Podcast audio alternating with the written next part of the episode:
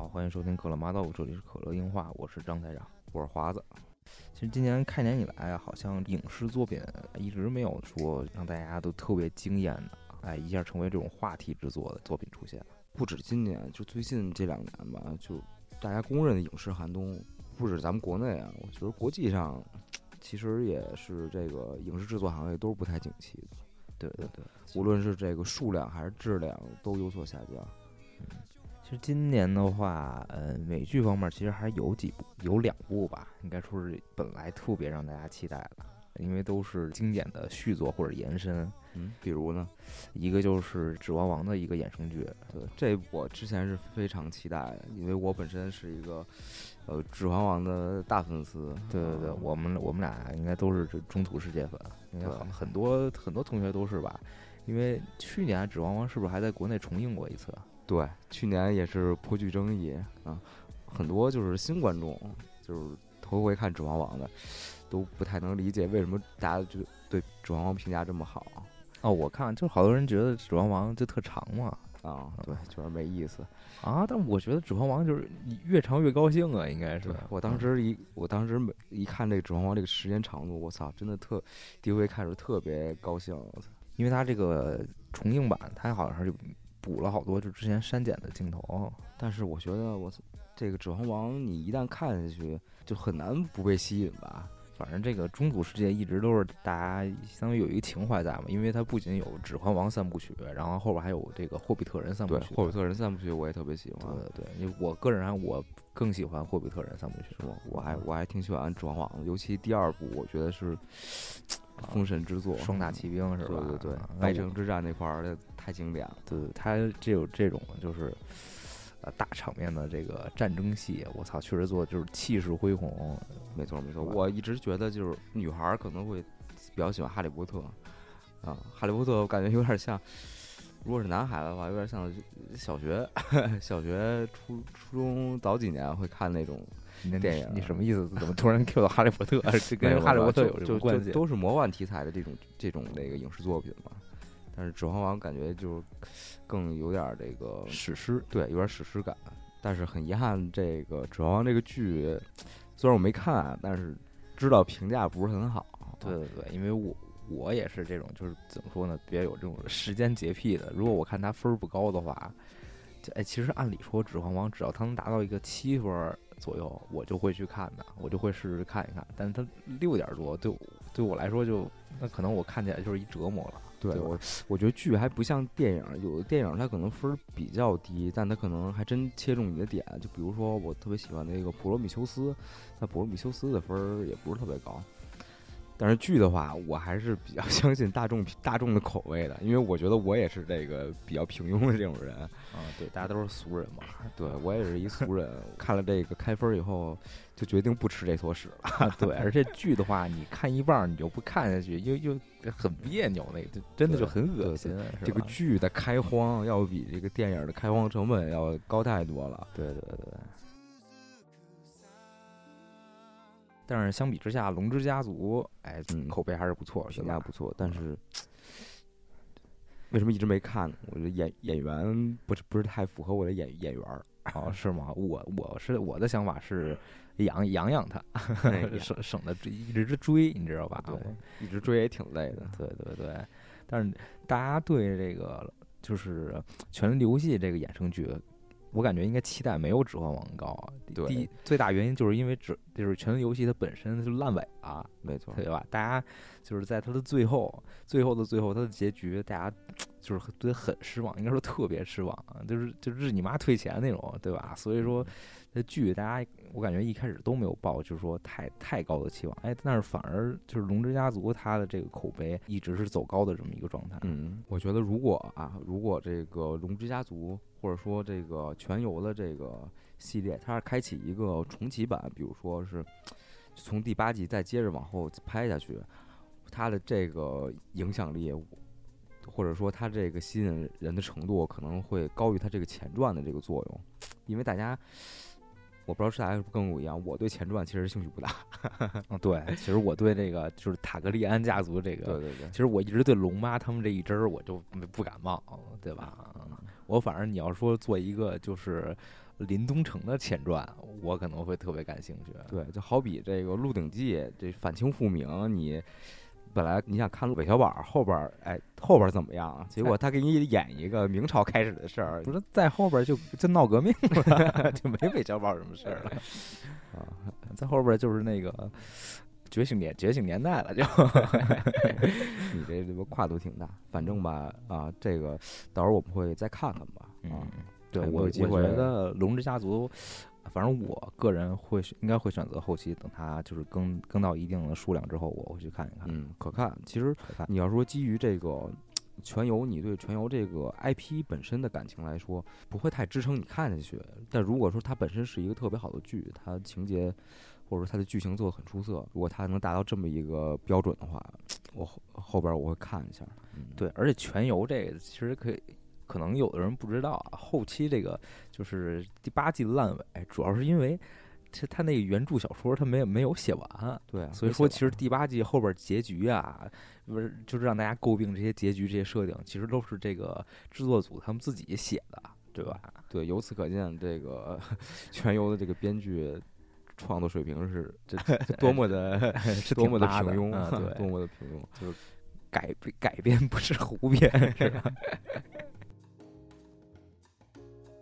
行，那就咱们开始聊聊我们最近看过一些哎剧吧。嗯啊，嗯，嗯要不还是从电影说起吧。行，那最近就是我和张凯我们俩看过的两部，就是很可惜只有两部，对对，只有两部，就是让我们俩去看了，就是也是都是好莱坞出品的电影作品，一部是《壮志凌云二：独行侠》，哎啊，还另外一部就是《子弹列车》。嗯啊那咱们哎，你少说了一部吧？还是什么？你不是还看那个《啊钢铁意志》吗？说什么呢？这怎么能跟这两部片儿相提并论呢？啊，这一会儿会提到啊，一会儿会提到。那咱们就先说说这个，说说子弹列车吧，行，先说子弹列车吧。哎啊，子弹列车其实我还挺惊喜的啊，就是一开始我看这名儿，就是我一看他那海报，我感觉哎，你看海报它的画风有点像那个巴巴比龙，你是觉得吗？就这这部片儿跟我感觉是那就那样的，一部高制作的流水线作品。比如说，请到了我们都很喜欢的演员，再加上，呃，还不错的这个视觉特效，但是剧情拉胯。我一开始对他有这个印象。对我今年我本来有一部有部片儿我挺期待，就是那个《灰影人》，你知道吧？啊，就是由这个瑞恩·高斯林还有这安娜·德阿玛斯主演的啊。嗯，这个《火影人》嘛，我本来特期待，因为首先我对瑞恩·高斯林我就比较有好感，别说了，你就是冲着 对安娜马对斯去的。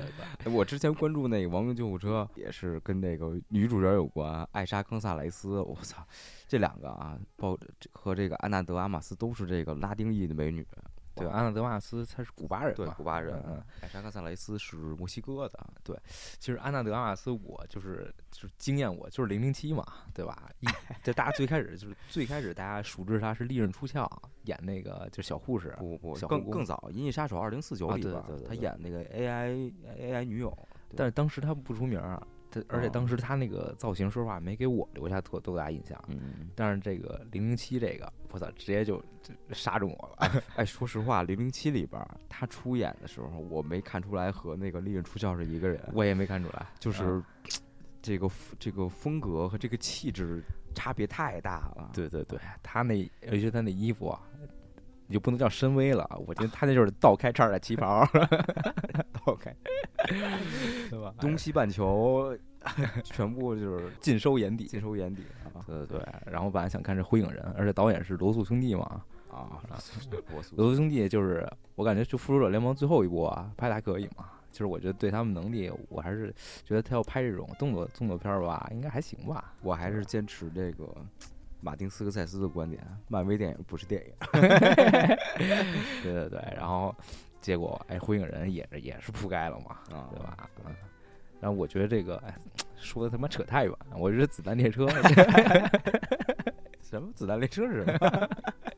你刚说这部《子弹列车》，一开始我就会想，哎，是不是又是跟一个《灰影人》似的，对吧？而且《灰影人》他还是还是奈飞制作的啊，嗯投入极高。一会儿像那个，你像今年有去年还是今年有一个那个什么红色逮捕令啊，那个说史诗级巨烂。就是有史以来投入最高的，成本哦最高的一部就是奈飞的网剧《网网大》，对吧？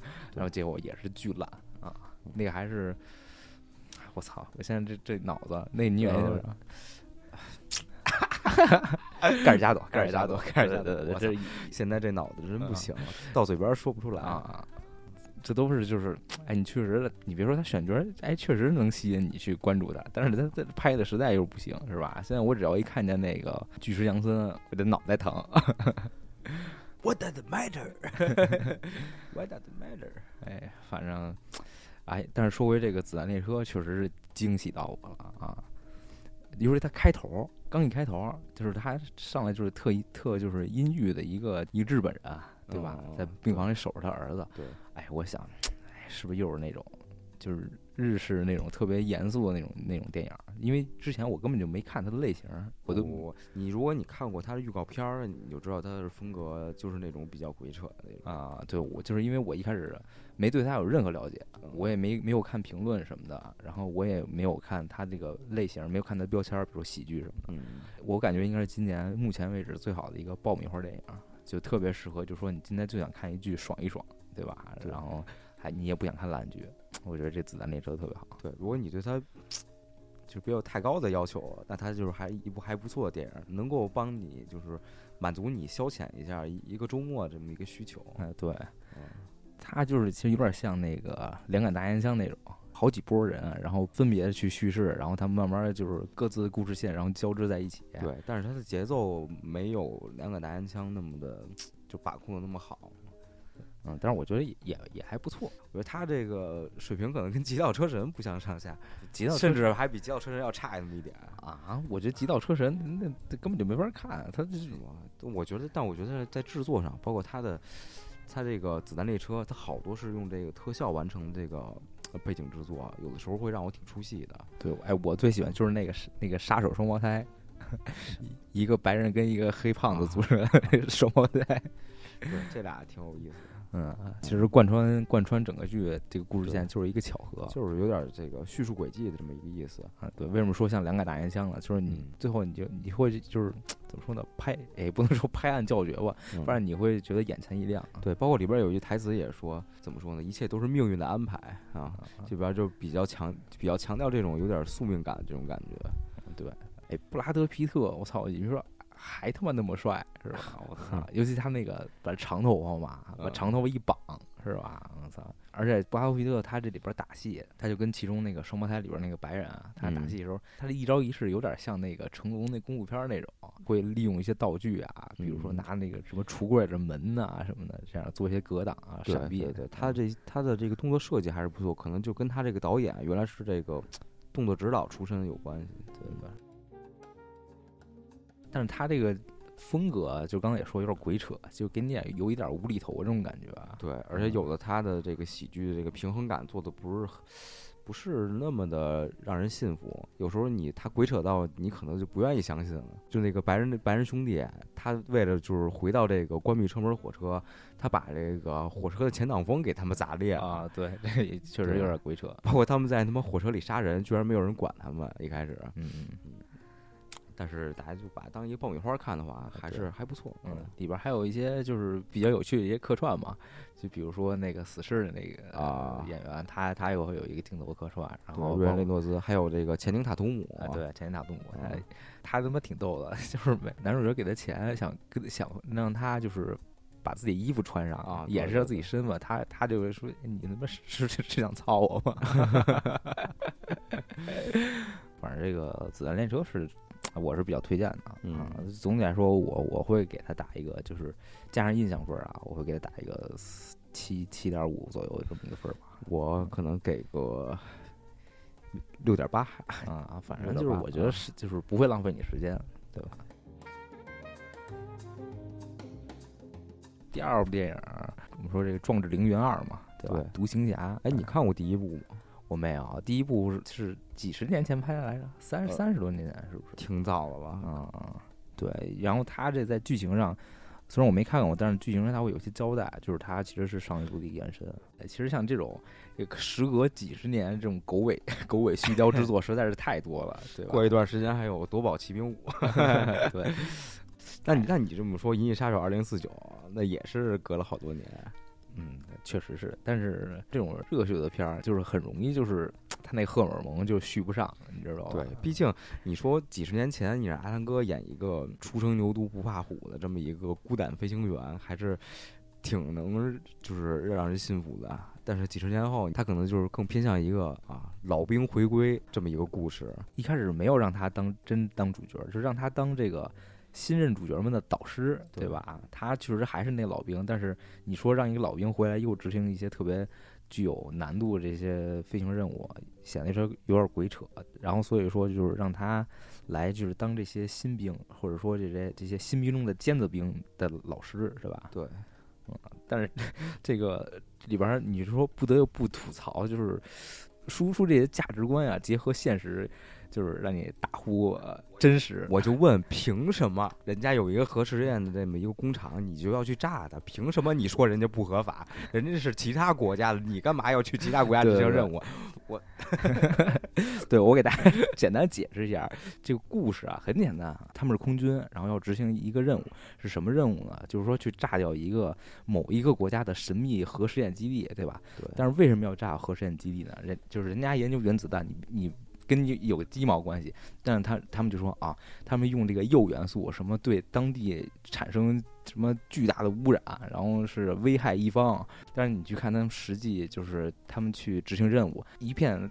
就大荒山，我都不知道能危害到谁。再说他们投他们投那么多那个飞弹，那么更他妈破坏环境。对，你要说你用特种部队侵入我控制是吧？然后把他们这些有有害的材料什么的转移或者销销毁，我都能理解。直接就拿导弹就炸。对，就是说像那种特种部队去解除当地这个油，就他们这铀元素嘛，就核核弹的一个这个重要元素。炼这个炼油的这个工厂，你去解除他当地的这个武装，然后夺得这个控制权，哎，这个你想想还挺刺激的，有点像那个哦，深入腹深入敌军腹地，然后开展特种任务这种紧张感。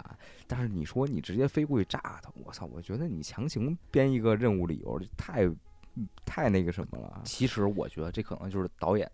高级黑，哎，他就是就是毫不掩饰，就是把这这，你看这有点这种反讽，就是在这里边，美国这种霸权主义很理所当然的就成为他们的任务宗旨和信仰，对吧？其实你看起来有一些反讽，我觉得他就是在讽刺这个美美帝国这个霸权主义，是吧？对，今天讽刺美帝，明天讽刺苏修，早晚一块儿打倒，对。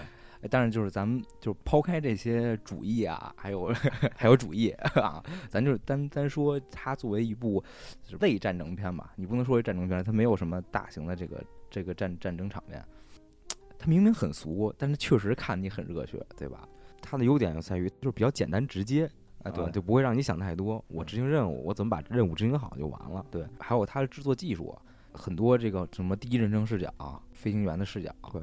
哎，这是不是实拍的？他们就是在战机里边的。我操！我觉得这个实拍的话，这个成本太高。哎，你看过那个阿汤哥给《壮志凌云二》拍的那个预告片吗？预热片应该算是。嗯。阿汤哥站在一个战斗机上，就站在战斗机的外边，就是那种敞篷的战斗机，你懂吧？懂我的意思吧？然后对着摄像头讲话，然后那个摄像头逐渐拉远，滑翔机突然就一歪，就开始斜着飞了，你懂吧？嗯。他还站在上边。是做的吧？我我感觉是真的，我就感觉像，感觉真的像真的。就被美美帝国主 义洗脑了。不会，我操！但是我感觉阿汤哥真是挺拼命的，挺拼的。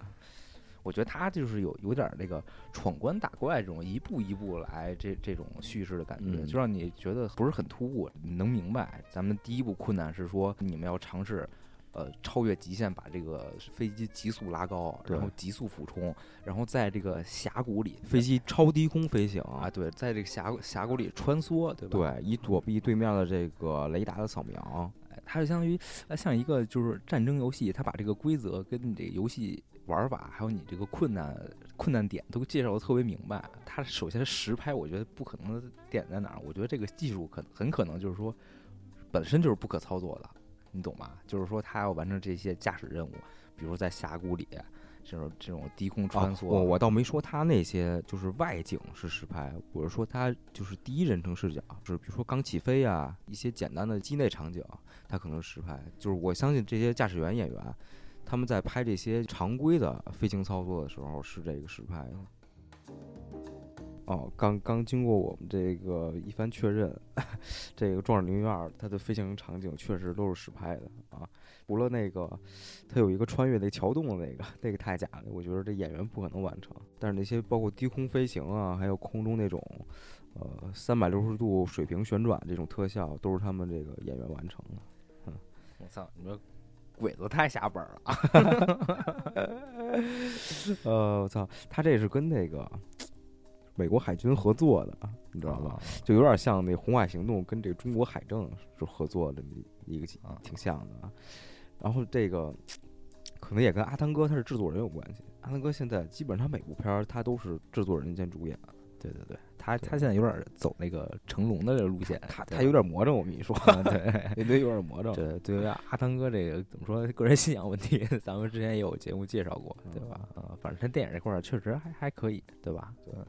啊，其实这一部咱可以把它看作一部，就是说美国的这个主主旋律电影，美国主旋律，对吧？美国主，其实美国主旋律不少，你看《阿甘正传》也是美国主旋律，对对对对对不得不说，它这些尤其战争题材，它跟这个商业性其实结合都挺好的，对吧？他在就是宣传这种他们所谓的美国精神的时候，他其实他商业性会优先于这个，哎，对，优先于他的这个这个想传达的理念，反而就会起到比较好的效果。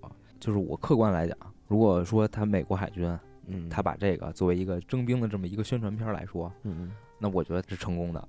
怎么着你你想参军了？你这实话注意点啊。但是我觉得，哎，就像你刚刚说这个红海行动，我觉得就是可以跟壮志凌云就可以相比肩，甚至媲美超越的这么一部，对吧？啊，它既有这个真实性，然后有这个怎么说，有故事性。呃，中国也有好的主旋律影片啊，比如像那个《横空出世》，嗯，就是讲咱们这个第一颗原子弹诞生的这个过程，拍的非常好。尤其他在这个中国的西北，就是大漠里边拍这些实景，首先它的艺术性是在线的，对吧？你不能说你你是为了宣传弘扬我们的爱国精神还是之类的，你就把这个艺术性做让步，必须把口号喊得响亮，就不讲究方式方法，这是不对的啊。这个观众他其实都是普通人，他在看的时候，他也是希望这部片儿看着爽。对，没错啊。但是这又是就是美帝主义一个陷阱，你知道吗？为什么他们老是爽？他们就是老是把就是我们打仗是特爽、特帅一件事儿。你看他有哪部片儿是真的在本土打的，对吧？永远不是不是在他妈当不是在。不是在越南，就是在中东。哎，对，要不然就是就炸哪儿吧，就是谁谁家就是哪儿是恐怖主义了，对吧？他们永远是在制裁别人。就是为什么咱们的这个主权电影，包括战争电影啊，你想他什么拯救大兵瑞恩也好啊。这个血战钢锯岭也好，对吧？永远是在别人家打仗。那那是那什么事那也该打。是是，就是我举这个例子是想说什么？就是说有时候掣肘我们这个，你不能说掣肘，就就是它的历史意义不同，对吧？对，咱们咱们的解放军当时是在是保卫家乡，是这个国家是遭受侵略，我们是在这个最危难的时刻，对吧？你所展现出来这个肯定不可能像他们一样什么个人英雄主义，对吧？这部片叫什么？独行侠，打败帝国主义，靠独行侠行吗？但但是，我操！但是我我不得不说比战狼好，但是我觉得像战狼那种，太过了。对你有时候就是你你少点这个口号，就是你多用你的镜头语言，多用你的这个故事情节去传达你想你想传达的。对，这其实才是我们想强调的，就是你这个艺术性一定要够，你不能说你口号响喊的响亮，你就让人支持你这部电影，你得把这个就是制作水平，你得对得起观众，对得起你要喊这口号啊，对吧？对对对对，你你像米战狼上来就啊虽远必诛，然后胳膊套国旗，对吧？我觉得。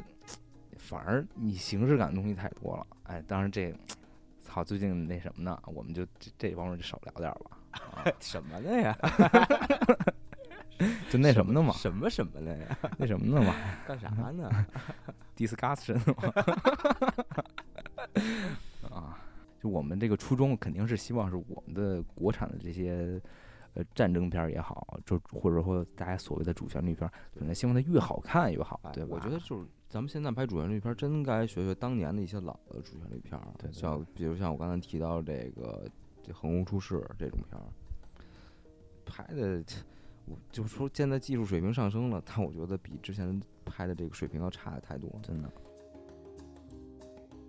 行，咱刚聊完电影，可以聊聊这半年多半年看这个剧集，包括动画剧集啊呃，我是前两天刚看完那个《夏日重现》，哦。它是它是应该还有第二季吧？完结了。哦，已经完全完结了。对，反正就是第一季故事来说已经完结了啊，嗯，应该是没有续作了。啊这部剧的话，让我比较惊喜的吧，因为我看这部剧之前是看什么呢？是刚看完这个《命运石之门》啊，我这补番补的比较晚啊。就看完之后，哎呦，这叫一个喜欢！突然对这个时空回溯啊，这个类型，这个类型，哎，就感觉就是尤其有一些呃智斗啊这些情节的时候，哎，看着很爽。然后哎，正好这时候这个《夏日重现》，它是一个作为新番嘛上上映了，而且上映之后，我也说我有点时间洁癖嘛，所以我就又看了这些 UP 主的推荐呀，然后他们评测，他们有那种看完漫画的，嗯，然后说哎这部这部番可以可追，好看，然后我下定决心就是一一集一集追追过来，对，它一开始太短了，二十分钟一集，而夏夏日重现，它不单单是这个时空回溯，还它还有一个比较有意思的设定，就是影子这个设定啊。对对对，他的这个敌人是什么呢？就是说这个小岛被一个他们信仰的这个质子神，水质那个质质子神，然后他就是说想把所有的岛上的所有的居民啊，都用一个叫影子的东西给替代，就哎有点有点像那个埃迪加赖特拍的那个叫什么《世界尽头》，是不是？就是《世界尽头》这部片儿，就里边你发现里边的人就是不知道什么时候都换成机器人儿。哦哦，你说是那个西蒙佩吉演那个？对啊啊啊！对对对对，是对，就是就是那意思。然后他这个这个设定跟那一样，就是说他这个质子神，他可以复制这个人，然后复制这个人，然后就有一个影，一个叫影子的东西，就会跟这个人长得一模一样，能有你的记忆，然后有你继承你这人的性格。然后影子他就是七天之内必须把这个本体杀掉，要不然这影子就会死。所以说岛上的人就慢慢就慢慢被这些影子替代。然后这个这些影子呢，你想杀他，你杀不掉，你必须去杀他地上那个影子。这也是一个比较呃怎么新颖的一个设定。那说回这个，就是这个时间循环这个题材啊，时间循环题材其实也不算罕见，不不罕见。对，其实除了我刚刚说这个《命运石之门》，其实大家为大家熟知的还是这个美国大片儿嘛，就是《明日边缘》，嗯就还是汤姆克鲁斯演演的那个。对，《明日边缘》跟这个尤其就是他们这个呃设定就是更加的就是比较像了，就是基本的游戏规则一样，对基本一致你死了就重来，嗯而且你经历过所有东西，就是如果你不做改变的话，就是都是一样的。对，就是你本你本体会带带有这个记忆，对，但是其他人就是不会有这个记忆，跟《明日边缘》它这个基本的规则还有这个体系都是一样的，就是嗯不断的复活，然后不断的想出新的方法，然后去跟这个反派大 boss，然后就去去战斗嘛。然后但是其实它有一个比较新颖的，就相对于创新的设定，就是说它每次回溯，它不是永远回到那那个时间点，嗯，就是那个初始点会慢慢的越来越向终结日靠近。就说如果你、哦你一直不完成这个任务，到最后吧，你可能就是说你回溯就回溯到上一秒。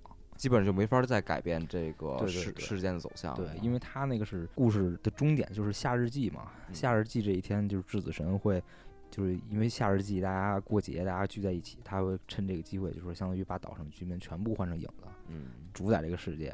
所以说，你有一个时间时间点终点，如果你那个回溯点一直在往上靠近的话，如果无限趋近于这个夏日祭这天，那你你这相当于失败了。对，其实它这个时间回溯设定不算复杂，就是它没有涉及到像什么呃祖父悖论啊，或者这个因果的这个重置啊这些的比较复杂的一些设定。但是就是说，这回溯这东西，哎，它很容易就是埋一些小伏笔，然后让你嗯就是让你忽略，你懂吧？哦，我懂啊行，就别剧透了啊，我就不剧透，反正很精彩，对吧？啊，极致大家就是说对《明日边缘》这个题材已经很熟悉了，也也是不失为一部佳作。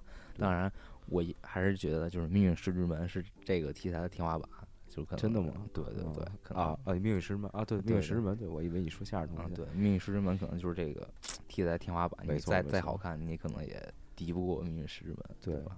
尤其命运石之门，最后他终于就是就是找到这个他那个胖助手叫什么来着啊？他找他女儿这条线索，然后他女儿给他带来一条就是未来的信息，就是那种柳暗花明的那种，那就是那个那一瞬间，你这个整个人这个情绪而且完全释放。但命运石之门它更复杂，它还就是交织这个平行宇宙这个概念，嗯，对？吧？呃，夏尔重建它其实没有，并没有平行宇宙这个概念，但是但是命运石门它这平行宇宙这个世界观没有展开吧？就只有到第二部那有一个命运石之门铃那块儿才有体现吧？嗯对，但是它中间有一个就是那种叫什么收束点嗯啊，它有一个收束点的理论，就是说你可能呃虽然是平行宇宙，但是就是这个宇宙相当于本来几根平行的线，它永远会有一个交点，然后再嗯再平行展开。嗯所以说，就是前面你不管怎么选择，就中间比如说有一个角色会死，你不嗯管怎么选择，他都会死一下，嗯嗯，对吧？啊，就是这个是《命运师门》中间一度操让主角还有让观众特别绝望的一个一个一个设定。对，包括他最后主角想出来就是作弊的方法嗯啊，就非常的，我操，非常的这个有意思。啊对，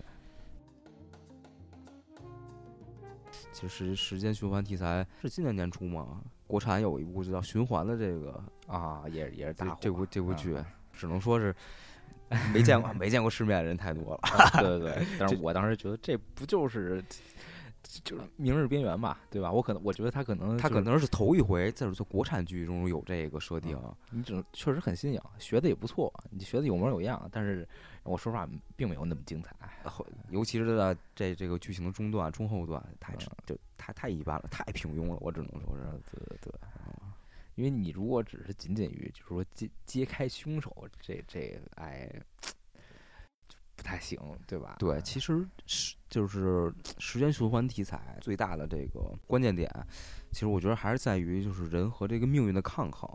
对，有的时候你就算你就是通过时间回溯，然后你改变了一些事件，但有时候你无法改变，就是命运的最终点。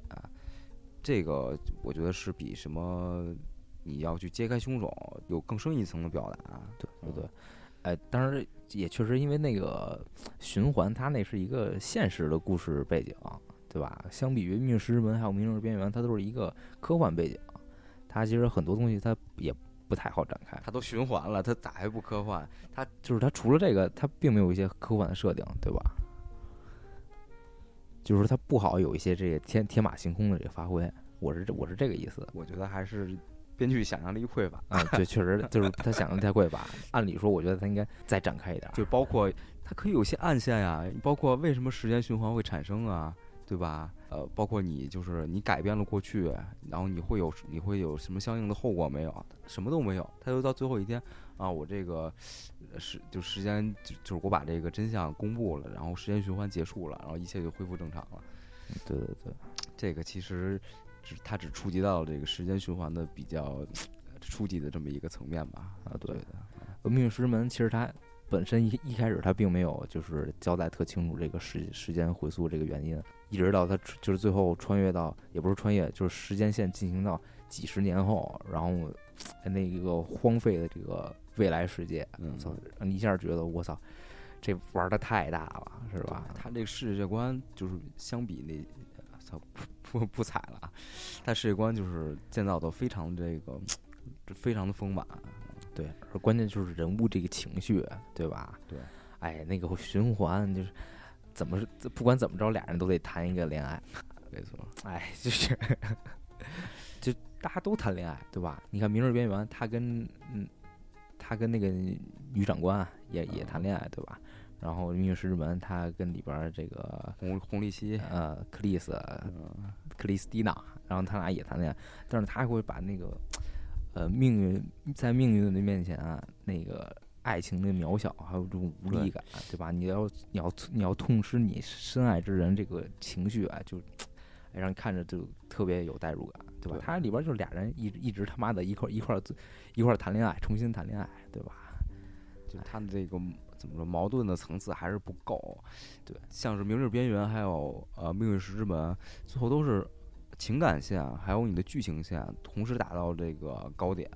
对，有亲情，有爱情，没错，你需要就是做出抉择，包括啊《命运石之门》里边儿，他需要把就是一个个的把所有人的愿望给他抹除，对吧？他是因为为了就是完成之前就是别就是好朋友啊给托付给他的愿望，然后改变了过去的一些现实，然后才导致了一系列的后果。他需要就是说把这些人已经实现的愿望，就通过他改变的这些就是这些现实，一个个给他就是扼杀掉。扼杀掉，回归原来的模对，样。比如说一个想变成女孩子的一个男孩子，对一个小男孩儿，你要把他把人变成女孩了，他他的人生梦想实现了，但是你要又把他变回那个男孩子，吧？对对，就是看似一个不根本就不影响这个主剧情的这个一个设定，但其实就是世界它是怎么说，因果是联系在一起的就那种蝴蝶效应。啊，对对对，对吧就表现的淋漓尽致。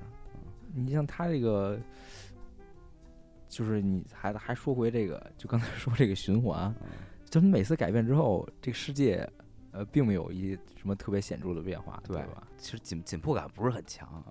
哎，不过它它和这个呃夏日重现有一点就是，它也是时间会慢慢的往往后边推进哦，是吗？啊，对啊。可能他这个世界观太小，他就在一个公交车里边儿，哎呀是吧？，它它的这个制作成本其实也看出来不是很大吧？嗯啊，但是我觉得这个尝试还是可以的，嗯嗯嗯，他这个算是一个不错的尝试。对对对对，他这部剧我还是虽然说质量不高，但是我还是认可的，嗯嗯嗯。那你呢？你这个最近有没有看什么剧集？那我最近先说一下《边缘跑手》吧，嗯就是《赛博朋克：边缘跑手》这部剧，它是相当于一个《赛博朋克2077》这部游戏的这个衍生剧。嗯，这个游戏我们俩好像都没玩过。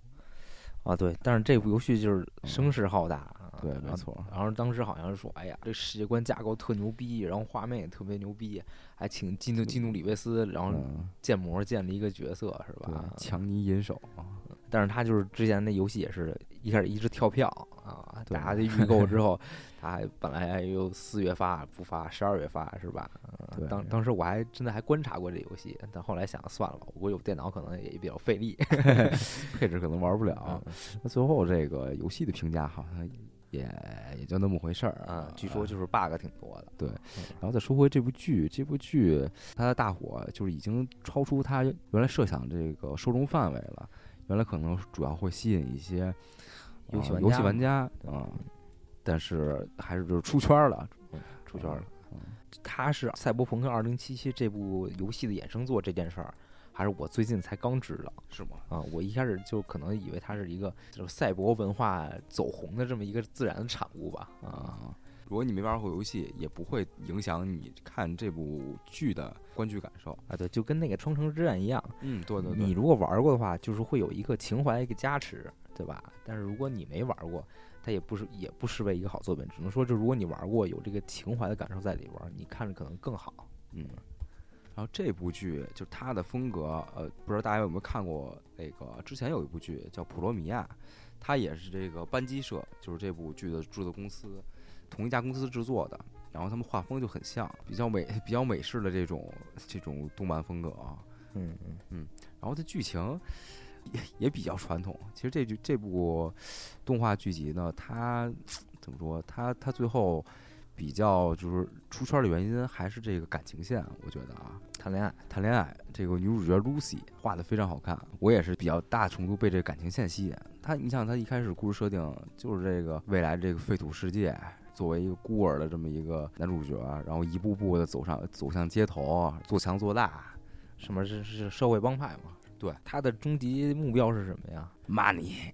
呀，就是为了搞 money。对对对，呃，一他一开始就是他其实就是为了就是生存下去，逐渐的自然而然的成为这个团伙老大，然后带领这个团伙，然后就一起做生意，就干一些就是非法的勾当。然后男主角还有一个信条，就是为了攒钱，让这个 Lucy 就是完成他的梦想，他的梦想就是有朝一日能到这个月球去，就是未来就是赛博世界，上等人已经移民月球了啊。啊，地球不好吗？呃，下等人才在地球住。你你包括你在看这个月球有绿化吗？有有共产主义吗？包括包，当时就是赛博世界的这个设定，一般都是地球它的污染已经很严重了，就不太适合不合不太适合人类生存了啊，像机器人总动员那种，全是什么臭臭垃圾、臭蟑螂。啊。对，但是包括你看，像你在看《银翼杀手》的时候，人类也都是很多都移民到月球了嘛。嗯，就还是那种对上层阶级、对下层阶级这种压制的一种反抗。对，你说的也没错啊。大家就是凭什么你们他妈去月球，老子他妈就在地球吸他妈 PM 二点五，是吧？对，然后这个主角观众看到中后段就已经已经了然了，就他肯定是走向灭亡的一个命运，因为他们就是赛博世界混帮派的，就要给自己加装异体，但是人的对异体的这个承受是有限制的，就是你加装的越多，你越强，但是你负荷就越大。啊，到最后他就不愿意脱下这些异体了，一是因为他需要就是保护他的一些朋友啊，包括保护他的女友啊，再加上他本身他也不愿意放弃现在强大的力量，很有悲情色彩这么一个故事，再加上他的这个爱情故事一结合啊，就非常一个非常凄美的科技爱情故事。其实我的观感是这样啊，其他的对我来说其实呃吸引力没那么大。我和很多人一样，对他这个整体的科幻感觉感受一般吧啊。最后是不是就是说他哎，就是遗体太多了，可能哎还是要死，然后他帮他女朋友把他女朋友送到月球，然后他自己嗝屁。呃，他最后倒是没人没有因为这个死，他最后虽然也到极限了吧，但是他最后还是被这个反派杀死了。反派叫亚当重锤，据说是游戏里边一个在前期经常被玩家狂虐的角色。我看那个评论特有意思，说他妈的看完剧我回去暴杀亚当重锤。啊，行，也也，这跟当初那个大大家就是看完《双城之战》回去疯狂用杰斯跟跟那金克斯一道理，说下水道英雄疯狂在排位游戏里就是荼毒 普通玩家。啊，就具体来讲，他你要说赛博朋克这个设定对于这部剧来有多大影响呢？我觉得可能也就是价值观，还有他的这些。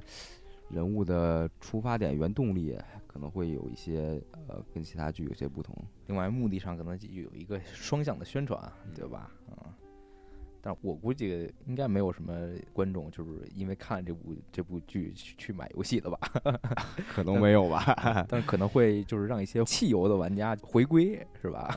这倒是有可能。回归也没有没有什么意义，反正钱已经赚了啊。然后第三部我要推荐的，也是就最后一部我要推荐的动画剧集，就是《青之芦苇》。哎，我就猜到会有这个，哎，这我也气了。哎，又到了大家最讨厌的足球环节。虽然这个标题《青之芦苇》这个标题跟足球好像没多大关系，它其实讲的是一个足球番。我以为在白洋淀拍的。其实足球番，我就是我第一次看足球番啊，这。你说平常看球看挺多的，为什么还要看一部足球番呢？就是它跟普通的我们之前看的运动番还是有不一样的地方。对，你说这个，我想先说一下它这个制作公司，它这制作制作公司是叫 Production IG。嗯，我一说它之前制作几部经典番剧，大家知道。网球王子啊，然后黑子篮球是吧？都是这个 黑子科幻运动，都是科幻运动，超能力这块的。对对对，但是他也也是有一些特别优秀的，向真实生活靠近的现实题材，就比如说强风吹拂，嗯，是吧？讲这个马拉松长跑的，对。然后像排球少年，我操，排吹爆啊，小排少无敌啊，排球少年我是真没看见，真的。对，就是说。我就是随着年龄越来越大，我现在贼贼鸡巴排斥的，就是网王啊、黑子篮球这种，就被我称之为科幻运动题材，对吧？你没铁屁股，你打不了逼子抽球。对，就我现在更喜欢那种它能真实的还原现实的运动题材，对吧？人类的本能应该怎么踢球呢？你就怎么踢，别给我倒挂金金钩之后原地站在那儿。从他妈后场底线扔三分球，对。而这么多年，其实足球题材在这个动画领域，不是说被制作商特别青睐的。嗯，足球题材它的这个制作难度太大了。首先就是它这个场上球员太多了，对你画都不好画，不像是那种篮球这种很很好表现这个个人英雄主义和这个情节冲突这种，是吧？对，就很好表现。对。然后说到青之芦苇，他这个怎么说？他这设定上来就很奇特。这男主角他不是前锋，不会进球，他是其实是一个边后卫，啊，他还是被从前锋改造成边后卫的这么一个球员，就相当于他一开始是一个，呃，就是充满进球热情，说我的任务就是要进球，然后逐渐变演变成了一个呃真正的球员，学会承担自己在场上的角色。啊，足球其实这个运动它的这个怎么说？一大特点就是你处在每一个位置都有你这个位置踢球的乐趣。对，特殊性都有特殊性。你想一整场一整场有有的比赛可能只能进一两个球，有的时候没进球，对吧？你怎么？那你说你后卫、你中场，你怎么在这些这个比这场比赛中找到你的意义？你也是有存在意义的，对。然后包括在看，它是其实是它是一个青训题材的这么一个。嗯，一个足球番剧，呃，日本这个青训体系，使得他这个，我觉得应该使得这个制作组有很多实际的例子可以参考。没错啊，实际的素材可以直接哎直接拿过来，其实对。而且日本有很多的这个确实现实的优秀例子，让他们有底气写出这样的故事。对，因为日本它是基于这个校园足球这么一个基础来发展它的青训的。嗯，就一开始你就是在学校踢球。不是说所有人都在学校踢球，但你在学校踢球你是可以踢出来的。比如说现在这个日本有一个叫三山勋的，他以前就是这个学校三球王，三球王，大家都叫三球王。他以前就是他以前是在学校踢球踢出来的。对，而现在日本第一球星就是边后卫啊，对吧？效力于我们阿森纳，鬼宝 啊，鬼宝富安健洋军 啊，嗯，对。然后这部剧最大的价值就是在在于它会让你重新认识足球这个这个运动。他展现了一个就是偏职业的这么一个视角，哎，对，没错，让你觉得，哎，你会想以前自己这么想，对不对？啊啊，虽然跟咱没什么关系吧，咱以后大概率职业生涯还是在野球场上延续，对吧？对，没错。但是我觉得可能对这些在喜欢足球的少年们还是呃有所注意的，嗯嗯。比如说你在小城市你是拔份儿的啊，结果你到这个东京东京都 大城市里边，你到这个足球人才齐聚的地方。你发现你就是一个，你就是跟，你就是跟勾八，说话他妈干净点儿啊！你就发现你你所谓的就是才华不值一提，但是这部剧又恰恰就是告诉你，哎，你可能没有普遍意义上才华，比如说。啊，我这个射门特别出类拔萃，但是你有你可能有其他你的优点，视野特哎，我记得这个主角他的视野特别好，他这个出发点就特别的奇特，他的技术很差，就是教练啊直言不讳的指出了，非常残酷的告诉他，你这个技术很差，你踢不了前锋。对，然后一下就把这个主角的热情给扼杀了，但是但是教练他就是利用他的这个方法，逐渐让他领会到。哎，他的才能所在就是他的这个大局观，然后逐渐的让他就是体会到哎踢边后卫的乐趣。嗯，对，这也是非常让我感动的。嗯，因为你也是踢边后卫的嘛。哎，可能有一部分这个原因，但我觉得最主要原因是他在真真正正的深入足球这个题材。对，一般这个主角都是去踢前锋，展现他怎么锻炼自己的技术，怎么射门，怎么进球，怎么出风头。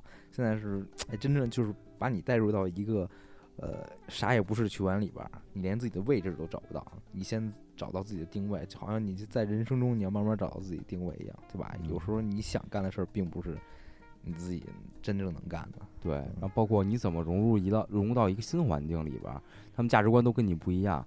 就跟你是一个这个转校生，然后人家是这个什么小学直升的初中啊，你怎么跟这个原来就打成一片这伙人，你怎么跟他们融入？嗯啊，就他他有这个，就是说球员生活上这些，对对对，呃，价值观的融入，就是怎么和这个队友相处，在这部剧里边占了不少的篇幅。虽然我我最后弃坑了啊。但是这部剧给我展现出来跟其他不一样，就是以往大家看到就进去队友全是好人，大家全都是热心肠，对吧？而这部里边有球霸是吧？有傻逼，对吧？对，有那种特别让让人就是排斥，但是就是生活中特别现实的那种。对，包括他他里边描述一些场景，就是你如果你踢球，或者说你平常你参加过集体活动，你非常能够感同身受。就比如说，呃，人家是非常高水平的，你像。举个例子，你玩狼人杀啊，就不说体育，比如说你玩狼人杀，人家都是这个高高手，是吧？高玩高玩，然后你什么是一个就是七八，勾八，然后高玩你是勾八，然后你是一个就是小白，然后你第一次跟那跟他们一块玩，你可能是朋友邀请去凑份子凑数的，对吧？可能人家一两句这个术语。直接给整整懵了。嗯人家夸夸夸列一大堆这个观点，然后你直接划水说我没有什么信息，我是个好人我是个好人过。嗯 对，然后你那你怎么就是你面临第一个问题就是人家有游戏体验，但你没有啊？它里边描述了一个情景，就是最可怕的就是人家不都不是说讨厌你，觉得你技术烂就非常讨厌你，人没有，人家直接无视你。嗯啊，这是最可怕的，就人人家根本不把你当成这场上的一份子，他就是自动把你忽略掉了，啊，就是，他就描述一个一个新手在进入一个新环境里边，就是可能遇到最尴尬、最窘迫的一个情景，啊，然后这个我觉得特别的有，就包括一系列的这种我刚刚我说的比较现实这种情况。他描述的特别生动啊，怎么说非常贴近现实，让你很有这个代入感。其次就是这部剧让我对足球有一个比较新的理解，啊，就是它会让你重新了解足球。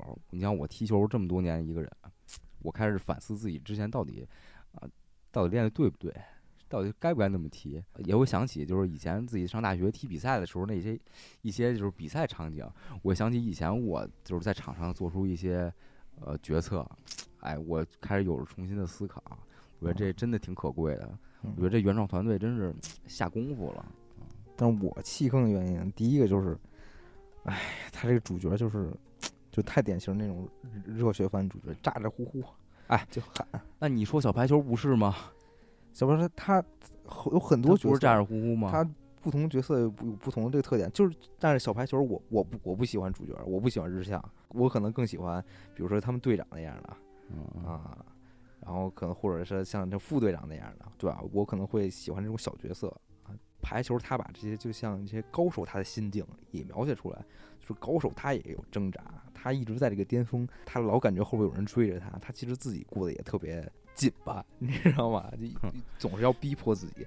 我喜欢他这种对这个运动员这个心境的这个描写，他刻画特别好。我我看小白球，我劝退就是因为主角儿还还有一个搭档是不是叫影山？是不是？对，啊影山雄飞，啊，就明显的一个没头脑，一个不高兴这么一设定。一个一个名人，一个佐助嘛。对，然后就是不高兴，永远都是那个实力特别强的那个，嗯对吧？有点儿有有点儿有点儿高处不胜寒那种感觉。我一开始就是被这劝退的，我也讨厌那种。就是永远被现实打不倒的那种男主角，我觉就得就热血，老子就他妈一腔热血。我觉得特别假，但这部剧没有。其实嗯，你会发现男主角他也很挣扎，不是，就我一开始特讨厌的就是，他明明踢的不好，然后就是去了之后还就一直要球，要自己射门，要进球，就是我觉得有点儿玻璃现实。一个人真的能这么认不清自己吗？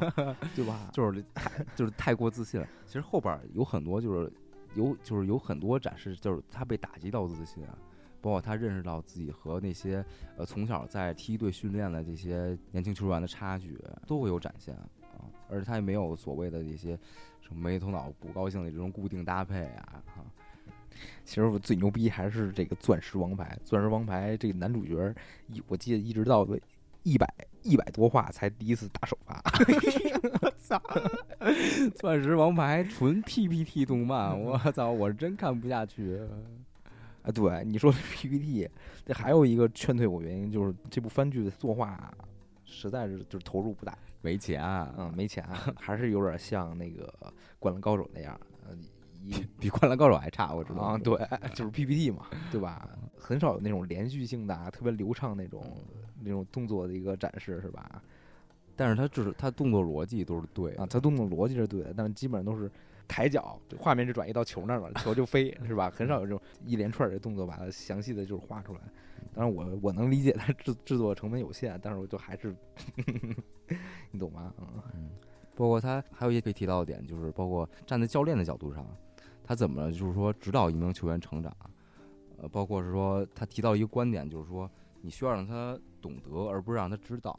你这场比赛，他安排你这么踢，然后他是有他的想法，但他不能直接告诉你，他想让你自己明白，这样你在以后遇到相类似的情况的时候，你就可以自己反思出来。足球包括竞技体育，很多就是需要你临场应变。虽然我有教练，他会把这个比赛的这个大体的这个方向告诉你，但很多情况是这个突发事件，突发事件嗯，偶然性，需要你有这个决策能力。对这个，我觉得是呃竞技体育的一个魅力，也是之前很少嗯被这个展现出来的。可喜欢足球呢，你可以看看，对吧？说不定你跟我我有不一样的感受。反正我我是弃坑了，但是，嗯，今天聊完之后，我感觉可能，说不定之后我会再选择重新拾起来，是吧？再看看。其实就是他这些，真的强推强推，嗯，其实他这些，比如说情绪上的这些描写，其实他还挺到位的。包。包括他一开始就是他离开小镇，离开自己的这些队友，菜逼队友，嗯，然后去大城市追寻自己足球梦想。他们去车站送他的时候，哎，嗯那段是我看着比较比较感触的一点，就是想起就是以前踢球，呃，我操，以前好像没有这样的队友，但是会让你设想自己就在那样的环境里，是吧？离开自己。就是玩的很好，是吧？你在他们当中也出类拔萃，然后虽然大家干在一起干不了什么大事儿，但是你们在一起很快乐，是吧？终究有一天你要为了自己现实一，不是你要为了追寻一个可能遥不可及的梦想，你要离开这个舒适的环境，还有熟悉的人啊。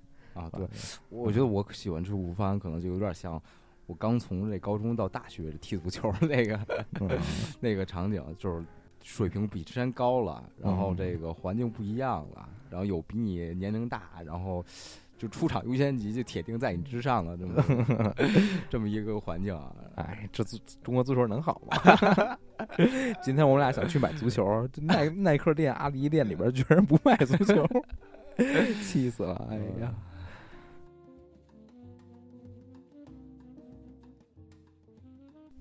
行，哎，说到这个，你刚刚说这个足球，你说的是一个番剧嘛？嗯我其实最近看一个也比较比较火的一个，叫《泰德拉索》，就是足球教练，一美剧。啊，嗯，其实这这剧我操，就是不是是喜剧吗？不是对，它是个喜剧啊啊。怎么说呢？我注意到它的过程，值得好多影视制作公司这个宣发团队去借鉴的啊。我第一次知道这个剧啊，是我看球的时候，那个两个主演啊，就是哦，去现场看球，去现场看球了，然后就是别人介绍一下，说这个是最近大热这个《足球教练》这部剧的男主角，然后来看球了。我当时啊，行，我知道了，当时没注意。然后后来有一天又看新闻，说是那个他他这里边设定这个队是一个虚拟的嘛，是虚构的嘛，啊然后结果是被这个队被纳入到这个非法的最新系列里边了，有这个啊就足球就是在这个足球游戏里边被创建出来啊，对，哎，我幼稚，我操，我说这剧这么牛逼吗？啊，就是我非第我第一次听这剧是艾美奖，有的一个奖项啊对好像还不少，我记得。呃但是如果你觉得他像青之芦苇这样，或者说你以为是一球成名那种，特别注重于比赛画面和比赛情节这么一个描述，那你可能就就就会失望了。但其实我我给他定位是一个足球版的《我们这一天》啊，他他怎么设定呢？就是说男主角他是一个美国人，他是一个橄榄球队的教练，然后他远渡重洋来英国，然后带一个英超球队，你知道吧？太他妈扯了！对，哎，但是他又有这个交代啊，为什么呢？是因为这个这个女老板啊，她这个球队本身是她的前夫的球队，然后她前夫因为出轨，然后跟人跑了，然后财产分割，这球队划给她了，然后她就想。就是想刺痛她的前夫，这球队是她前夫最爱的东西，英国人嘛，对吧？这是她家乡球队，我就要毁掉他。怎么毁掉他？我先请一个美国人 来执教这支球队。美国被称为这个足球荒漠啊，，对，在美国语境里，足球甚至不叫 football，叫 soccer。对，这个教练就是说展现他怎么处理这些外界对他的不认可啊，就是他展现了很多东西，就是特别有意思，就是这文化冲突，你知道吧？就比如说咱们喜欢看那些外国人来中国啊，他他感受这些文化冲突啊，啊，就是这些是特别有意思的。不好不，你这你这你这个叫刻板印象。我老黑子了。就包括对，包括这些语言梗，他们有一个笑话，就是说美国人跟英国人说的不是一个语言啊啊，就是有很多东西他们不也不是完全相通的啊。主要是展现的是他在这个队伍的建制里边儿，哎，他怎么去运营这个团队，处理这个球员之间人际关系，嗯什么这方面，然后包括主要角色的这些情感生活、啊、情感的成长，嗯，他展现这个方面啊。其实跟青之入呃有相通的地方，就是介绍了这个这项运动的另外一面啊，嗯，对。不为人知的一面。对，但是他你说他完全就是跟足球不沾边吗？也不是，就是它中间有一个特逗，就是他执教第一个赛季最后一场比赛，然后那个一个关键时刻嘛，就需要一个进球，然后他怎么着？他布置一个战术，布置了一个橄榄球战术，所有球员排成一条线，发球的人在最后边，就感觉跟四分卫似的，然后一个球员还像跑位一样，像跑风一样从左边跑到最右边，啊，就那种啊，然后突然打了一个所有人都是就是措手不及，所有人都意料之外一个战术，哎，打进一个球。啊，这么一个，就是你看着就感觉特别搞笑啊！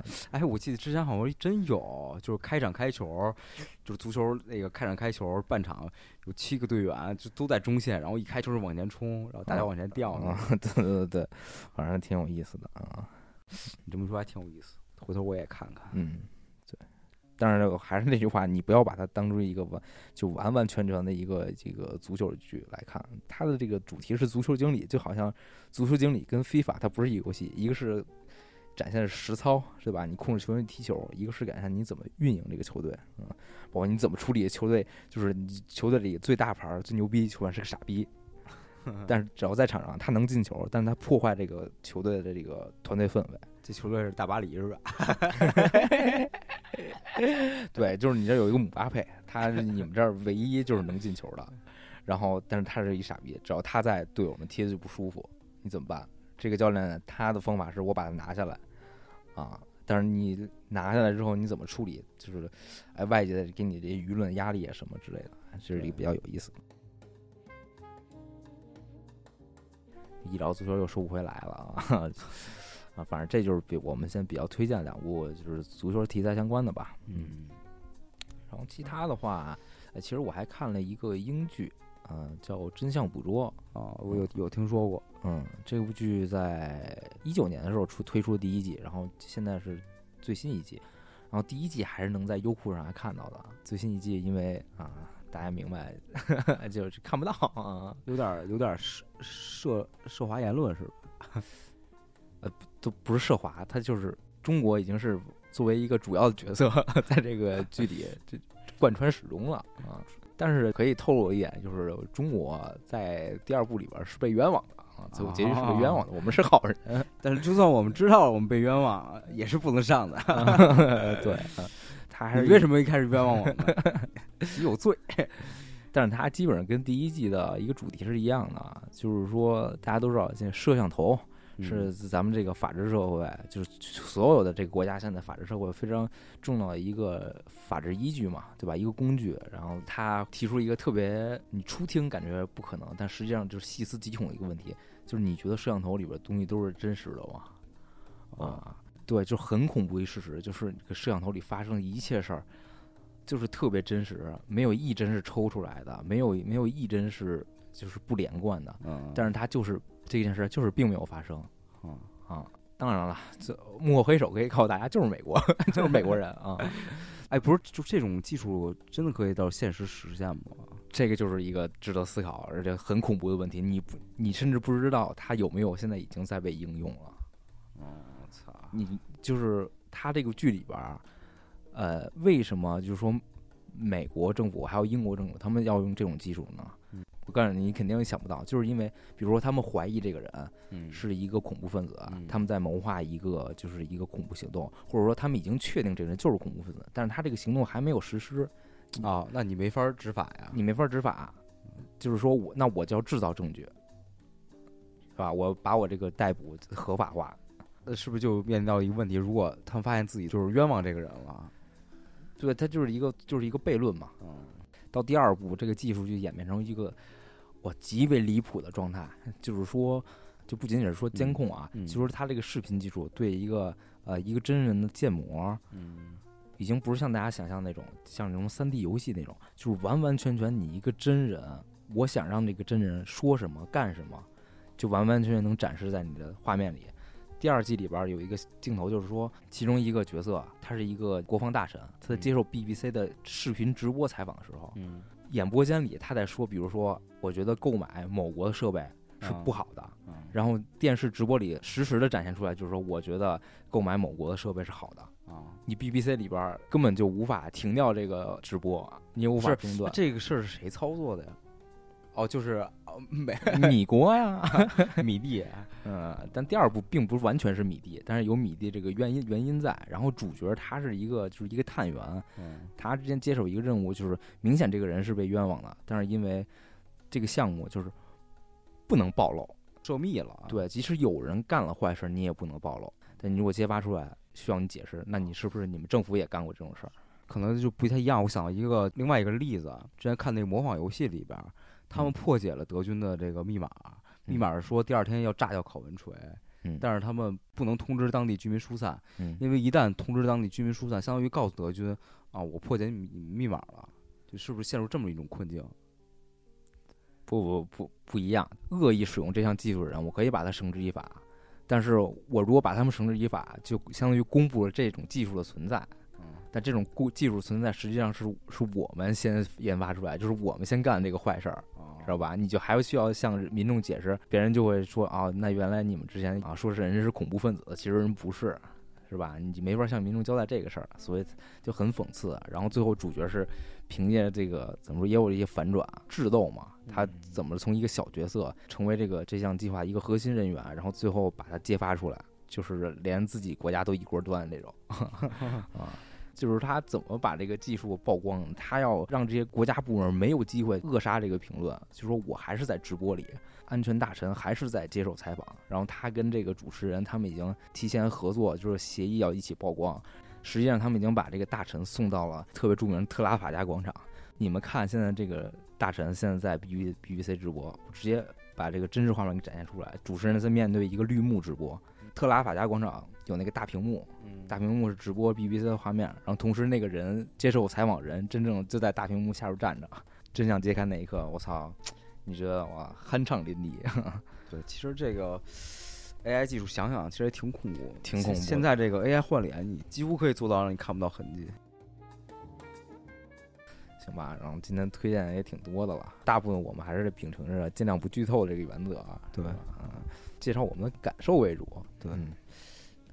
然后大家如果有剧荒呀，或者说想看想找一部电影或者剧看看，可以参考一下。嗯好，那今天就这样，嗯，好，感谢您收听可乐麻辣我，这里是可乐硬化，我是张台长，我是华子，哎咱们下期再见，拜拜。拜拜。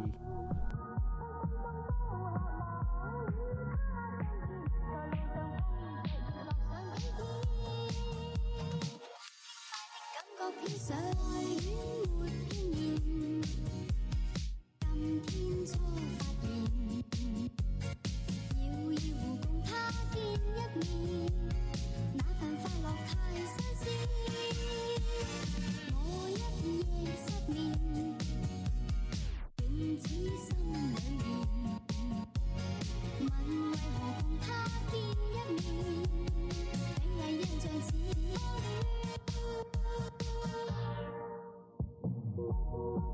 那剎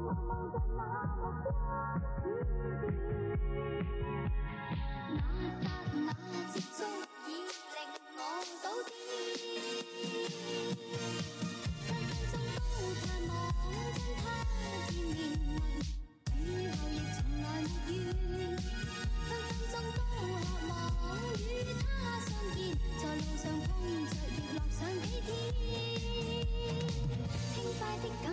想你可爱的一个初恋。